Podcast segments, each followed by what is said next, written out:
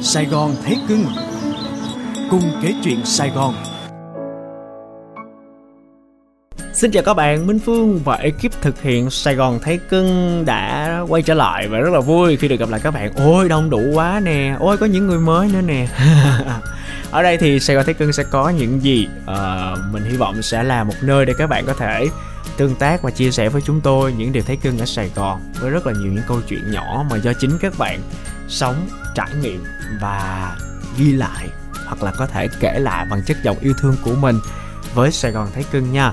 Nghe lại chương trình thì các bạn có thể tương tác trên fanpage Sài Gòn Thấy Cưng và nền tảng âm nhạc Spotify với từ khóa là Sài Gòn Thấy Cưng. Sài Gòn Thấy Cưng sẽ được cập nhật vào mỗi thứ Tư và thứ Sáu hàng tuần. Rất hy vọng là các bạn sẽ ủng hộ để tụi mình cùng nhau làm nên những câu chuyện dễ thương của Sài Gòn này với Sài Gòn Thấy Cưng nha. Sài Gòn dạo này khó chịu quá hen. Mới nắng ong cả đầu thì lại trút liền một cơn mưa xuống đất. Về đến nhà trong một trạng thái không còn chỗ nào trên người khô cả. Bụng thì đói mà người thì lạnh. Tự nhiên lúc này ta thấy nhớ nhà ghê gớm. Nhớ cái chăn ấm, cái nệm êm trong phòng. Nhớ mâm cơm thơm lừng má nấu. Đó là lời tâm sự của một bạn vừa nhắn cho Minh Phương. Sao ta? Nghe có chút não nề các bạn ha. Và thật ra thì những lúc như thế này á, chỉ những ai rời xa quê á thì mới hiểu được.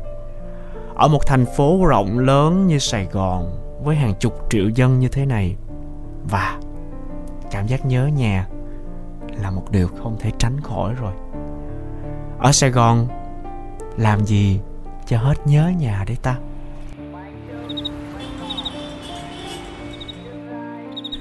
Sài Gòn mỗi năm đón vào không biết bao nhiêu lượt người từ tứ xứ đổ về. Đó là những cô cậu sinh viên năm nhất vào đây trọ học. Đó là những người lao động đến đây kiếm tìm một cái sinh nhai. Đó là những người mang biết bao nhiêu hoài bão chọn Sài Gòn làm nơi lập nghiệp, làm nơi sinh sống lâu dài.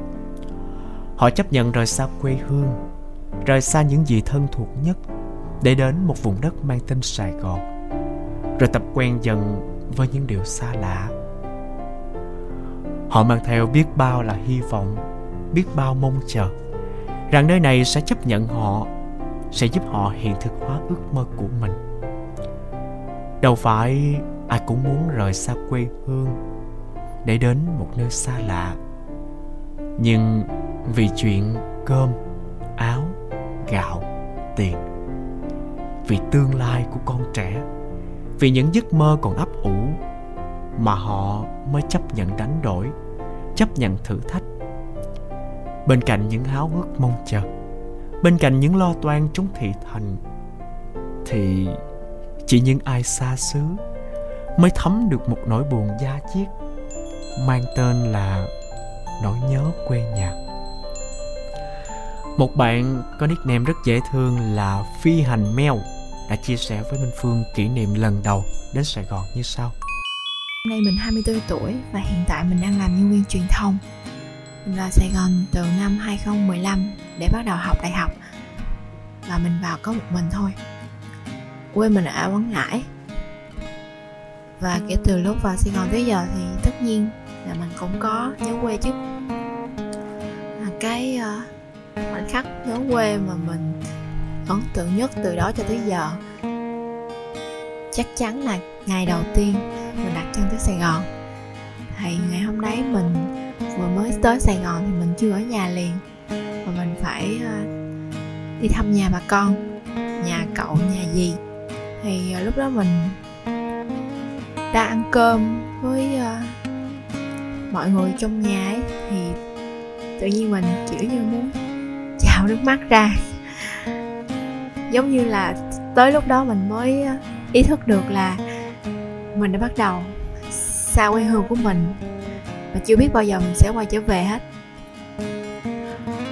Thì lúc đó là tự nhiên giữa mâm cơm mà kiểu như mình vừa ăn mình vừa nuốt nước mắt vào trong á. Mà trong khi đó là mình đang ngồi giữa họ hàng, những người trong gia đình của mình ấy. Nhưng mà mình vẫn cảm giác như là mình vừa mới rời khỏi cái mái nhà của mình thật sự. Chứ lúc mà mình ở ga Quảng Ngãi xong lên tàu để vào Sài Gòn thì mình vẫn chưa ý thức được điều đó. Thì tới lúc mà ngồi trong mâm cơm giữa những người không phải là ba mẹ và em trai mình thì mình mới tự nhiên mới tự ý thức được. Mình xa quê, mình xa gia đình, mà nước mắt cứ trào ra. Mới đi có một ngày mình nhớ nhà rồi.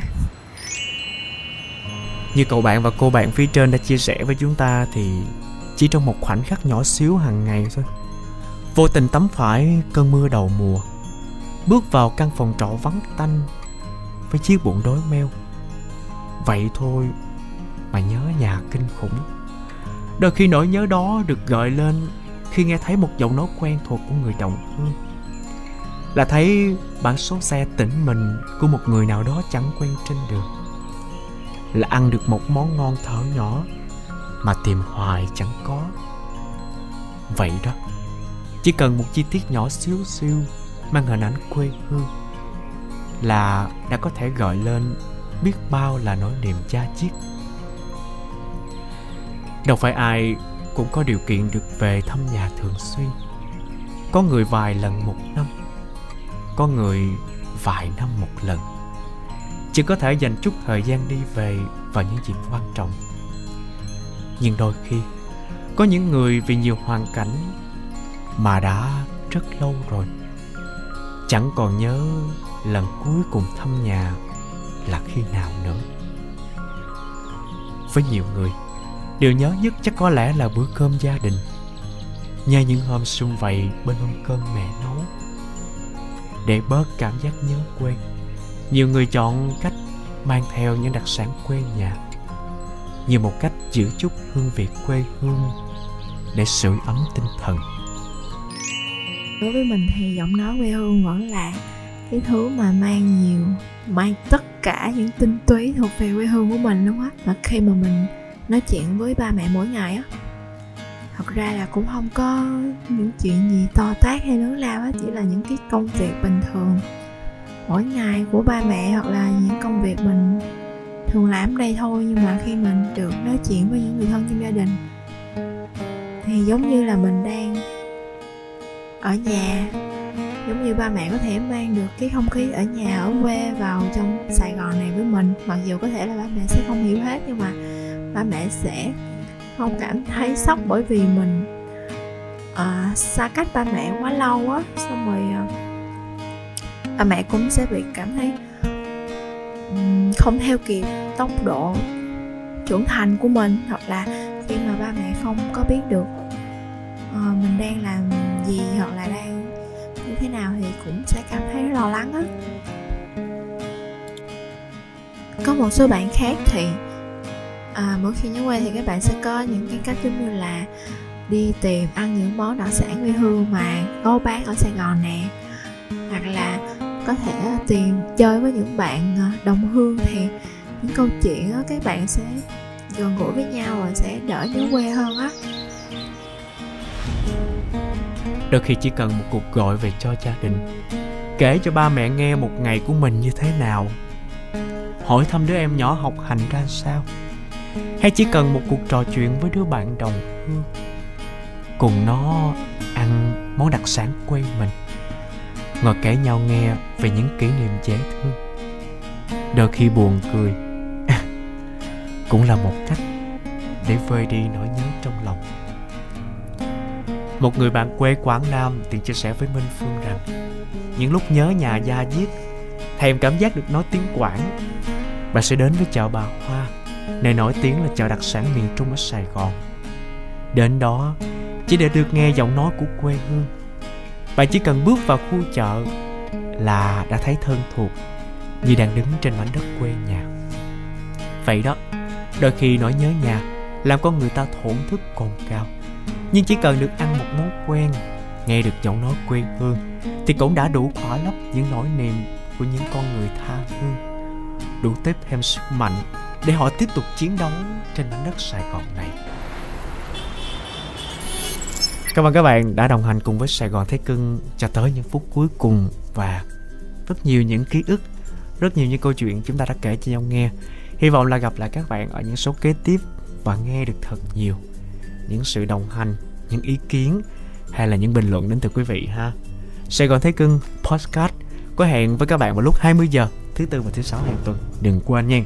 Và để được nhắc hẹn thì các bạn hãy theo dõi Sài Gòn Thấy Cưng ở Facebook và Spotify cùng với mang tên là Sài Gòn Thấy Cưng bạn hen. Minh Phương và ekip thực hiện. Tạm biệt các bạn. Nhớ lần sau quay trở lại với chúng tôi nha. Sài Gòn Thấy Cưng cùng kể chuyện Sài Gòn.